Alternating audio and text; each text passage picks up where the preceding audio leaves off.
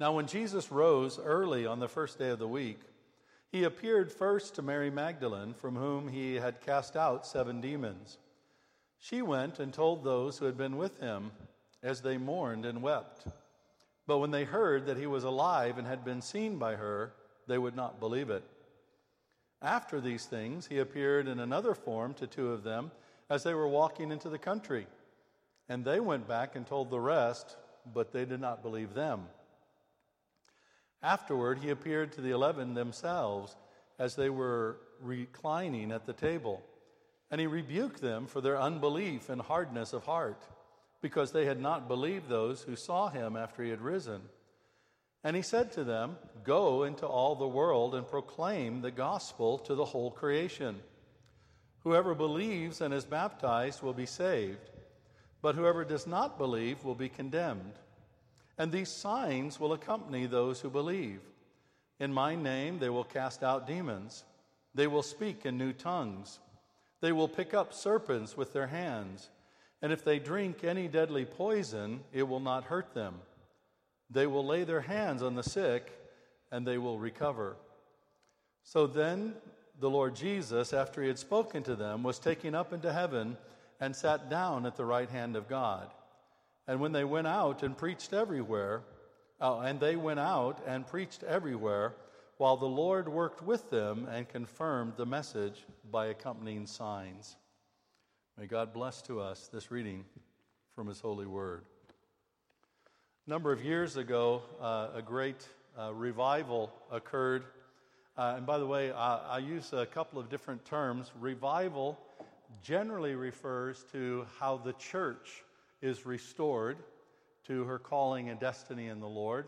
Uh, historically, churches kind of ebb and flow, uh, and so we need to be revived. Awakening uh, refers to the general uh, population of a city or a region or a country coming to faith in Christ in large numbers. Uh, and sometimes awakenings lead to revivals, and sometimes revivals lead to awakenings. But many people, when they talk about revival or they talk about awakening, they use those terms interchangeably, but they're not completely interchangeable. That's just your brief little history lesson there. But a number of years ago, uh, a revival occurred in a Central American country, a particular city uh, in Central America. And it was really quite astounding. It was a city that had been riddled with crime, uh, had been riddled with poverty, uh, where the churches were at odds for one another with one another. People were not responding to the gospel. Uh, they were not listening. And, and God poured out His Holy Spirit, and the churches uh, began to grow. Uh, they were revived. They were restored. The ministers started, pastors started working together. The church leaders started working together. And as an outflow of that, it even affected the land of that community so that the community was growing vegetables uh, more bountifully and larger than ever before. They had a, a enormously large sized vegetables for uh, an, an ex- number, a number of years that brought a, a, greater degree of prosperity into the city. Uh, they also had situations where uh, fathers stopped drinking and, and spending all their, their money on, uh, on alcohol, and they became responsible husbands uh, to their families uh, and the children were growing up. And it was just an amazing thing because not only was the church affected, not only were people coming to faith in Christ, but even the very land of that city was affected by this outpouring of the Holy Spirit, by what God was doing. A few years after this, uh, in another nation in the South Pacific, an island in the South Pacific, again, there was a mighty outpouring of the Holy Spirit in the church. the church was revived, and on this island, uh, they had had a problem for many, many years because they had just about fished out uh, the area around the island. So the islanders were having to go further and further away to catch the fish that was the staple of their diet. And one of the things that happened after this mighty outpouring of the Holy Spirit, they noticed that miraculously the fish returned to their waters. And what had been virtually dead in terms of fish all of a sudden became alive and vibrant. Back in the Hebridean revival in 49 to 53, it was one of a number of revivals that happened up there. But one of the things that they talked about during that revival is that alcohol had become a very big problem on the island, and a, a lot of men had started to getting together in what they called drinking houses. Now, this was not like a pub, this was literally a place where men could bring their booze and drink together and gamble and do all those kinds of things. And one of the, the, the outcomes of that mighty move of God was that people began to notice how the drinking houses all over the island were being closed and there was righteousness coming into the society. And marriages were getting healthier, uh, society was functioning better. It was extraordinary to see what was happening there. And actually, if you look throughout history, and revivals have occurred uh, uh, generation after generation in the kingdom of God, as you look throughout history, you see the same kinds of things where there's a mighty move of God's Holy Spirit, where the church is rejuvenated, where a nation might even be awakened, and God does mighty things, not only in the churches, but also amongst the nation as a whole. I mean, even with the United States, many people think of the United States as a quote unquote Christian nation. Uh, it's never really been a quote unquote Christian nation. But what is true about the United States, most people don't realize, is that if you look in the early 1700s uh, in the United States, no more than 3 or 4 percent of people went to church. Most of the people in the colonies at that time, because before it was the United States, most of the people had no connection to church whatsoever. And then there was a mighty outpouring of God's Holy Spirit called the Great Awakening. And within a generation, that 4%, which by the way is about the same as in the United Kingdom today, that 4% had gone to almost 50% of the, the people in those colonies united together in the body of Christ. It was just extraordinary to see what happened there. And, you know, and I, and I don't often mention in the UK about how that was instrumental in the colonies uniting together against British rule because that's a bit of a sore spot for some people even today. So I, I won't bring that up and remind uh, everybody about what happened historically. But what most people don't realize is the United States never would have come into existence had it not been for the Great Awakening. And that's a historical reality. Now, all of these stories, all of these are true, all of these are heavily documented. All of these stories leads us to ask ourselves a very important question. Is our gospel too small? Is our gospel too small? For many people, for a very, very long time, if you said, What is the gospel? people will say, Well, Jesus died on the cross for your sins, so that if you believe in him, you'll have eternal life. And what we've done by portraying that as the gospel, we've actually reduced the gospel to a personal experience of God that will lead to one day in some future existence after we die some fire assur- insurance so that we don't end up hell in hell but we go to heaven which we don't really know what it's going to be like we don't have a real concept of it but that's the idea. It's a personal experience. So it's no wonder that so many people have rejected it, or so many people say, well, hey, I will wait. You know, if that's just what it is, if that's all the gospel is about, then why don't you wait until the day before you die, come to faith in Christ, get all your sins forgiven, and in the meantime, live your life as you want to live it with all the sin and all of that. Now, you might say, well, okay, well, we don't know how long we're going to live, uh, and, uh, and we could die at any moment, which is absolutely true. But frankly, let's play the odds. Most of us are going to live to probably be at least 70 years old, so why don't we wait till we're 69? And then when we're 69, we become a Christian. And then we have our fire insurance, kind of like our life insurance in this world. We have our fire insurance. We get our get out of hell free card in Jesus Christ. And we go to heaven when we die in the next year. And in the meantime, we've had a great time living our life with all the pleasure and things that we want to live. Is that the gospel? Clearly, it's not. But unfortunately, it's been reduced to that by so many people for such a long time. We've lost track of everything that God is saying in His Word about what this gospel is, about all that Jesus has come to do, about all that God has for us. God has more than your individual personal salvation in mind when He sent Jesus Christ to die on the cross and rise from the dead. The whole creation today is actually groaning for the gospel. That's what Paul tells us in Romans chapter 8. He says, The creation waits with eager longing for the revealing of the sons of God in hope that the creation itself will be set free from its bondage to corruption and obtain the freedom of the glory of the children of God. The whole creation is longing to experience salvation. And people in our world, they're longing to see the world experience salvation.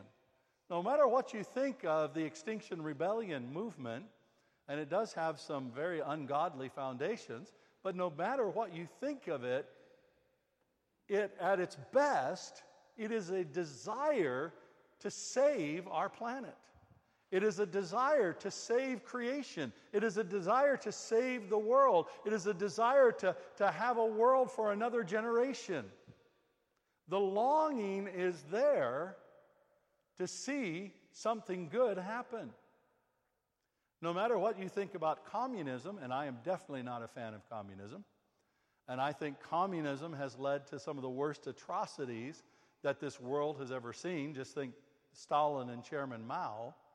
No matter what you think of communism, communism at its best was a desire to see a society where everybody has jobs, everybody has a house, everybody has stability, everybody has a family, everybody has a sense of security. It's a longing on part of people to see something godly, if you will, happen in our world. The problem is that every attempt of something like communism or Extinction Rebellion, and I'm not saying that co- Extinction Rebellion is communistic or anything like that, I'm not equating the two by just using these examples. No matter what you think about them, they're always doomed to failure because none of them have ever, in the history of humanity, and there's been hundreds, if not thousands, of movements like this in the history of humanity, none of them ever take into account human sinfulness and the power of evil. None of them ever have a truly realistic view of humanity, a truly realistic view of our world. And so they will always be doomed to failure. None of them will ever ultimately succeed even as even the best nations of the world will have their ups and downs and may uh, one day even disintegrate, potentially even the United States. I think our gospel has been way too small. We've looked for individual salvation, but we've not seen that God's plan, God's purposes, is the salvation of all creation. And no wonder so many people don't want to be part of it. If it's just for you and yourself alone, there's some benefit in that. But there's no imagination. There's, it's just self centered fulfillment instead of engagement with the true gospel that involves something far greater than our own personal salvation, although it includes our own personal salvation. And we see this very, very clearly in various places of the scriptures. I've already mentioned uh, Romans chapter 8. You can see this to another degree in 1 Corinthians chapter 15. But in terms of the commands of Jesus, we see this most clearly here in the text we read today from Mark chapter 16.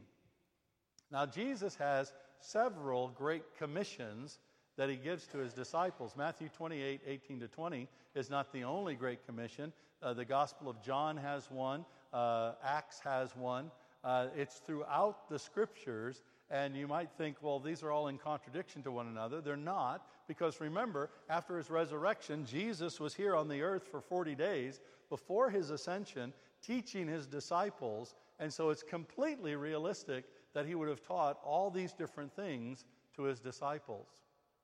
And in this word that Jesus gives his disciples today, it involves a command, a promise, and signs, indicators of its fulfillment.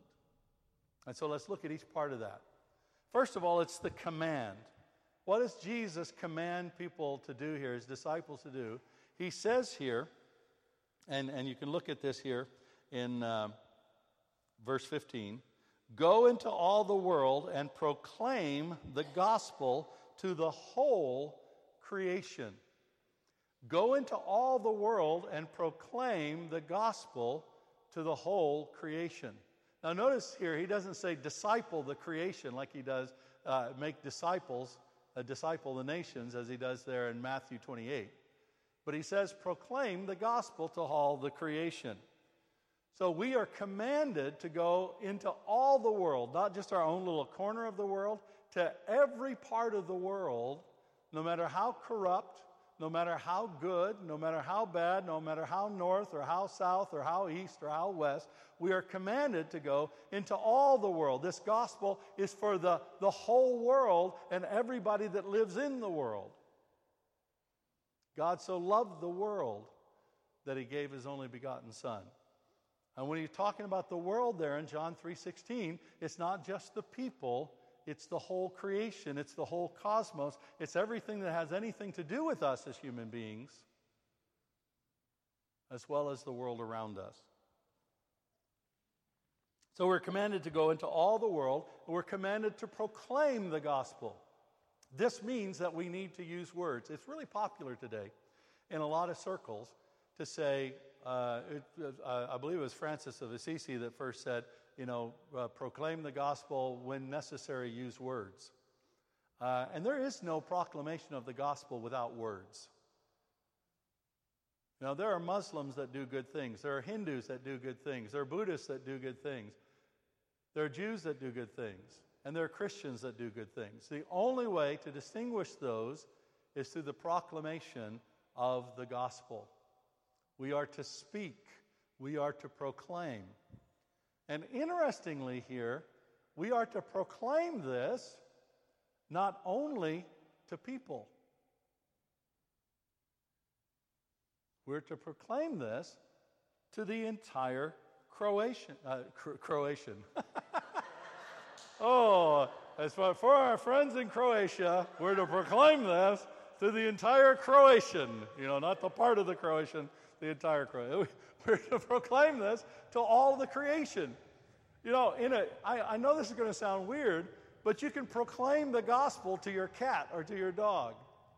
You can proclaim the gospel to the mountains. You can proclaim the gospel to the animals. You can proclaim the gospel to the cities. You can proclaim the gospel to the farms. You proclaim the gospel wherever we go to everything. It's not limited just to people, although it's especially for people. We proclaim the gospel into all creation, just like we saw in that uh, Central American revival. It affected not only the churches and not only the people, but it affected the plants, it affected the crops. The gospel was applied, it was proclaimed in those, and it brought an outcome. It brought a change. But we are to proclaim the gospel, and we need to know what we're proclaiming when we're proclaiming the gospel. If we're proclaiming Jesus died on the cross, you make him your personal Savior and your personal Lord, we're not proclaiming the right thing. Do you know what? Jesus is Savior whether or not he, you're saved. Jesus is Lord whether or not you follow him. There's nothing, you know, you don't make him your personal Lord. There's nothing personal about it. Jesus is cosmically Lord and Savior. You personally surrender to him. But that doesn't make him your personal Savior, as if he, you can put him in a little box and say, hey, look at this, here's my personal Savior. Let me show you the picture on my phone. Here's my personal Savior. That's a distortion of the gospel that is not the gospel. So, what is the gospel? Remember what Jesus said the kingdom of heaven is at hand. Repent and believe what? The good news, the gospel. The gospel is that the kingdom of God is here now. Jesus Christ is the king, and through his life, death, and resurrection, by grace through faith in him, we are transferred into his kingdom and we become part of his kingdom advancement in the world today until Jesus comes again and the whole universe comes under his lordship and his kingship. That's the reality of the gospel.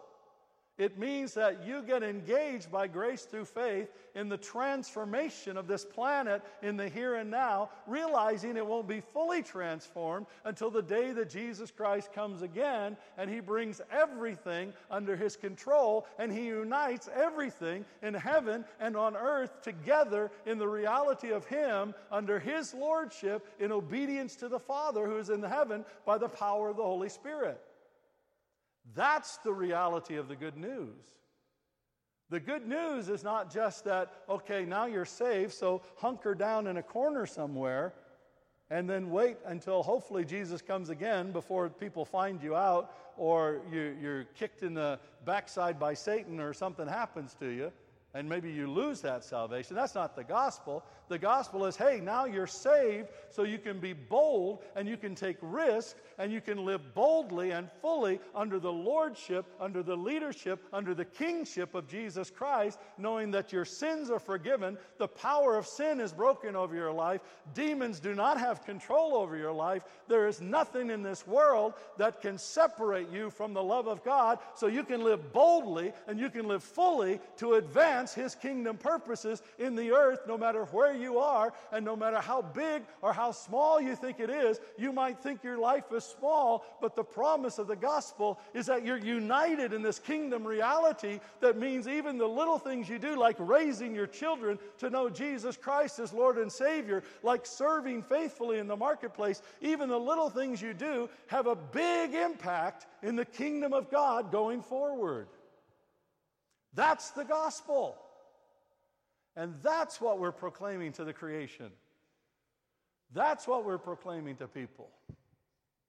It's not get saved and go to heaven, it's get saved and get with it, walking with Jesus as your king and going forth boldly. That's our command. We proclaim that gospel to the whole creation. And as the church, we are together the embodiment, the living out of that gospel to the whole creation. And so, what's the promise? Now, the promise in all of this is that whoever believes and is baptized will be saved. And again, the salvation here is not you get your sins forgiven and you get a free pass into heaven although that's part of it. The salvation here is that we become part of God's kingdom right now under the leadership of Jesus, our King. That goes into the new heaven and the new earth. That's the promise of salvation. So, what does he say here? Whoever believes that whoever has faith, because we're saved by grace through faith, whoever has faith and is baptized. Now, does that mean that you have to be baptized in order to be saved? That's not what Jesus is saying, although we do believe in the necessity of baptism. But baptism is about public obedience.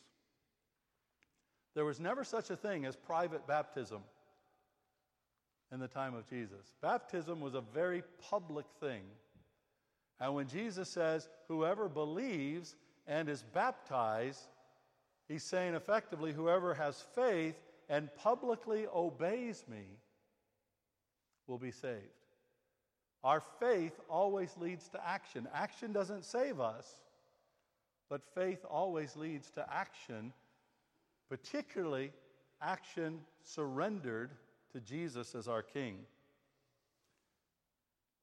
But whoever does not believe is not saying whoever does not believe, God is striking them down, God is condemning them. Whoever is not, does not believe, whoever refuses to have faith, is condemned by their own refusal to have faith. People who refuse to believe, who refuse to surrender to the kingship of Jesus in their lives and in this world, are condemned because of that refusal. A very real thing.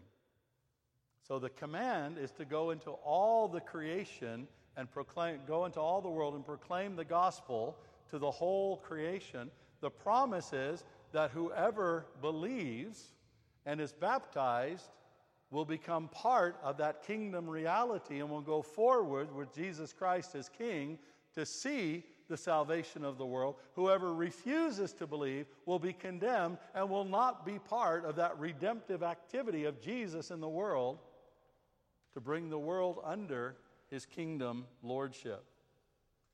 And then Jesus says here, now if you do this, if you do this, there will be signs. There will be indicators that this is happening. The signs are visible evidence and confirmation of what Jesus is doing here. Visible evidence and confirmation. Now, this is often misunderstood. Uh, sometimes what people do, they reduce it down just to this list. I think this list is not e- exhaustive, it's indicative. The list here of things, of signs, are examples, are for instances.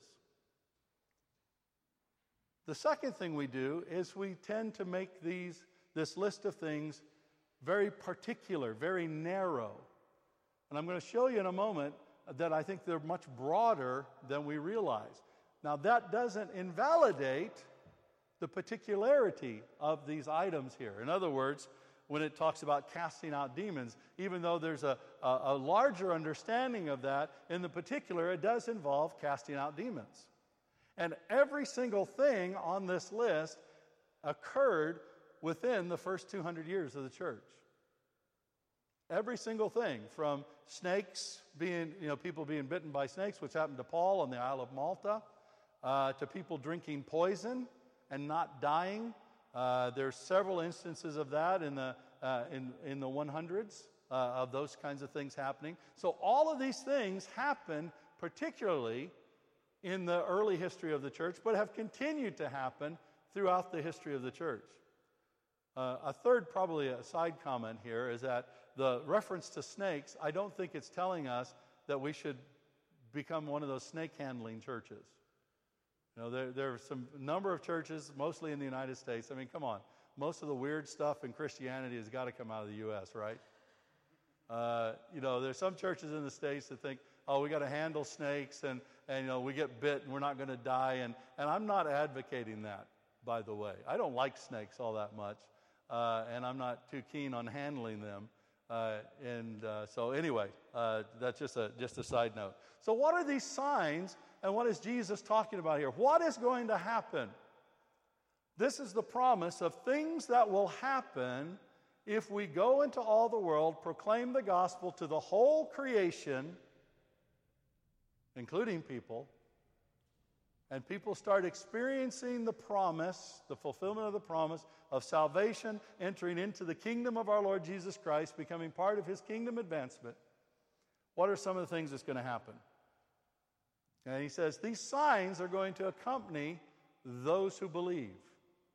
So it requires faith. If we don't have faith, we won't see these things. And many times in the history of the church, the church has not had faith to see some things happen. So we need faith. we also need to do this in the name of Jesus. Now, when Jesus says, Do this in my name, what he's saying is, Do this under obedience to me, do this as I would do it, do this under my leadership, under my command. He's not saying, Go and you know pick up many snakes and, and you can just have faith that if they bite you, uh, nothing's going to happen to you. I guarantee you, if Jesus doesn't command you and you go into the London Zoo and jump into the, the whatever it is with a cobra, and the cobra bites you, you'll probably die. Uh, and I won't have any sympathy for you whatsoever. Because we're not supposed to do that. Okay? Does that make sense? So, what are the signs? What are the things that are promised that are going to happen for us? Well, first of all, he says we will cast out demons. And certainly, even today, we cast out demons. That's one of the things that I love to do. I love to see people set free from the demonic.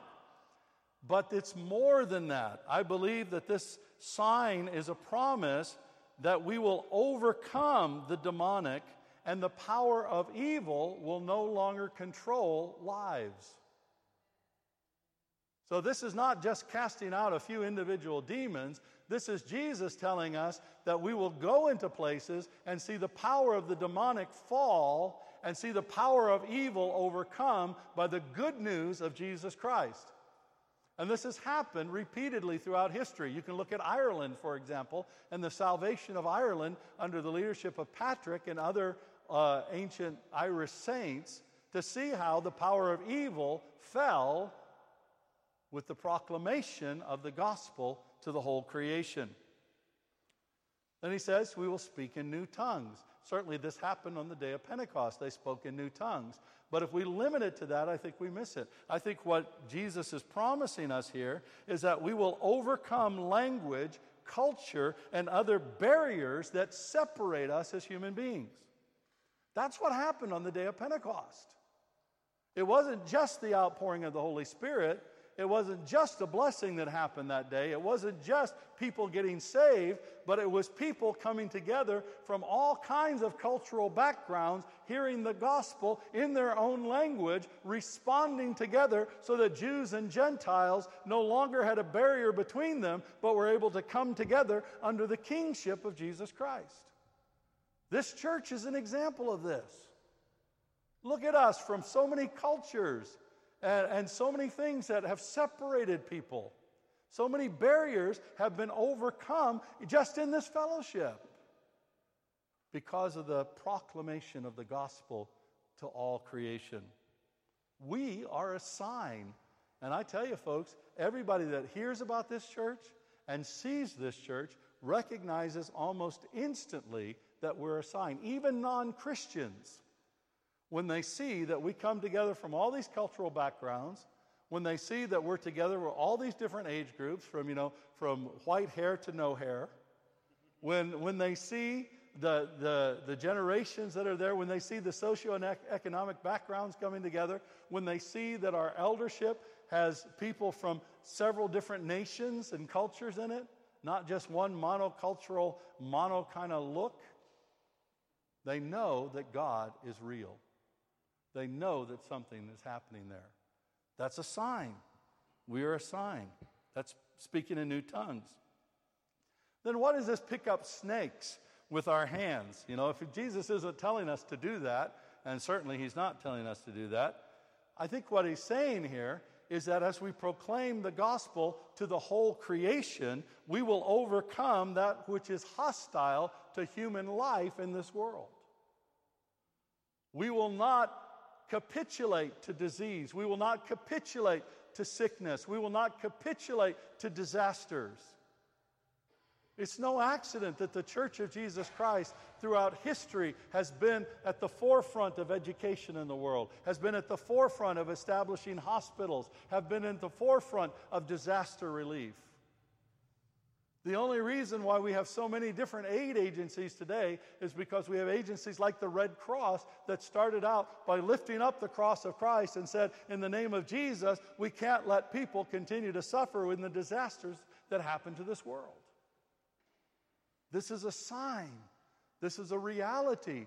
It's a promise that as we're proclaiming the gospel to all creation, we can overcome that which is hostile to human life in this world. What about drinking deadly poison? And by the way, there were a number of incidents of this happening uh, in the early church, and even more recently, uh, there have been stories of people who had eggs that have been poisoned, because eggs are very easy to poison. And people serve them to Christians expecting them to die, and they don't. And they're like, what's happening here? I mean, it's a fulfillment of this. But I think it's also a promise that as we encounter the things that poison life in this world, we will overcome them and they will not be able to harm us. I know a lot of people are afraid to go into to, to crime ridden areas under the leadership of the Holy Spirit. I, I remember a number of years ago, we were in a state, uh, a city in the United States, uh, with a group of the, us for a conference, uh, and we had a guy that uh, needed some help, and we don't give money. We haven't given money to people for years because we don't want it used on drugs.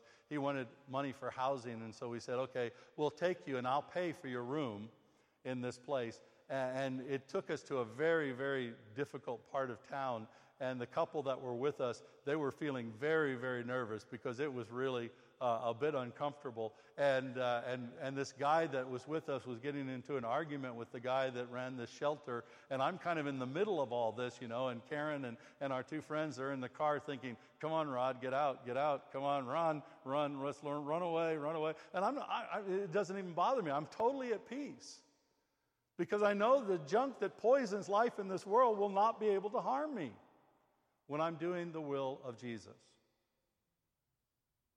Now, this doesn't mean, you know, that I'm going to act foolishly, but when I do the will of Jesus, I know I do it in safety, and I know that even if I lose my life under the obedience of Jesus Christ, I gain everything. I gain everything. This is a sign. This is a sign that accompanies us as we go out into the world. And of course, he says, lay hands on the sick.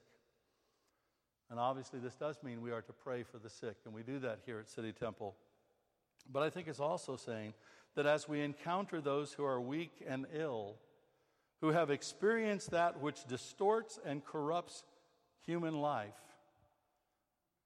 that we will overcome these things. And notice that the promise here he says, you know, they'll lay hands on sick people and they will recover. And it's important to understand what Jesus is saying here. He's not saying that everybody we lay hands on will be healed. That's not the promise. Literally, what he says is that everybody we lay hands on will have what is good, will have wellness, or will have wholeness. That even in the midst of our sickness sometimes, and there are always cases where we pray and we pray and we pray for people and we want them to be healed and, and they're not healed. And we don't blame that on any lack of faith or anything like that. But we just understand in this world that sometimes, uh, you know, it doesn't, not everybody's healed. And sometimes people are healed and they then later die, which happens to all of us, by the way, who gets healing until Jesus comes again. You know, but there's a dynamic here that as we lay hands on people, as we encounter the sick, as we come into contact with them, not from a distance, but in close contact with them, that as we minister to them, they will experience that which is good. And they can experience the wholeness of the Lord, which hopefully will happen when they're physically healed. But sometimes it happens when they're emotionally healed or relationally healed or healed in a number of other dynamics. And sometimes it happens even when, in the midst of their difficulties, they experience the wholeness of God through salvation in Jesus Christ. These are the signs that will accompany us. This is the promise of Jesus for us as we go into all the world and proclaim the gospel to all creation. And we could do that. Say, if you're going to work tomorrow, I mean, how would you do that? Now, I'm not saying you get up on your desk, obviously, and preach to everybody. But you know, you can stand outside your building and you don't have to do this out loud if you feel silly about it, but you probably is good if you can, or at least slightly under your voice. Stand outside your building and say, Jesus Christ is king over this business. Jesus Christ is king over this building. and I proclaim this good news. And Jesus, I ask you to reign in this place. If you're going to go into a, a, a meeting at work, maybe with a difficult client, before you walk in that meeting, Jesus Christ is king over this meeting. He's king over my life. And this is good news that the kingdom of God comes everywhere in this world. And I proclaim this. You can be walking down the street in London tomorrow and say, Jesus Christ is king over this city. Jesus Christ is king over my block of flats. Jesus Christ is king over my street. Jesus Christ is king over my neighborhood. And you walk around and you proclaim the gospel that Jesus died on the cross and rose from the dead so the kingdom of God will come into this place. And we can do that wherever we are. We can do that in the woods, we can do that in the city. We can proclaim this good news to all of creation. And the promise is that through all of this, the Lord will be with us. The Lord will work with us. And the Lord will confirm this proclamation of the gospel in our lives. This is our reality. This is what we were saved for. Our destiny is not to huddle in a corner somewhere until Jesus comes and rescues us from a foul world that we have no authority over. Our destiny is to step forward, even at the cost of our lives in this world, knowing that Jesus Christ is King and will have his way over all creation. Father God, thank you for this reality. I pray, Father, that you would help us to see these signs even this week. Even as we go into the workplace tomorrow, even as we walk the streets of London tomorrow, that we would see these signs. Even in our homes as we proclaim the gospel, even in our streets as we proclaim the gospel, that we would see these signs wherever we are, in all our relationships, we would see these signs. And that the world would know that Jesus Christ is the King.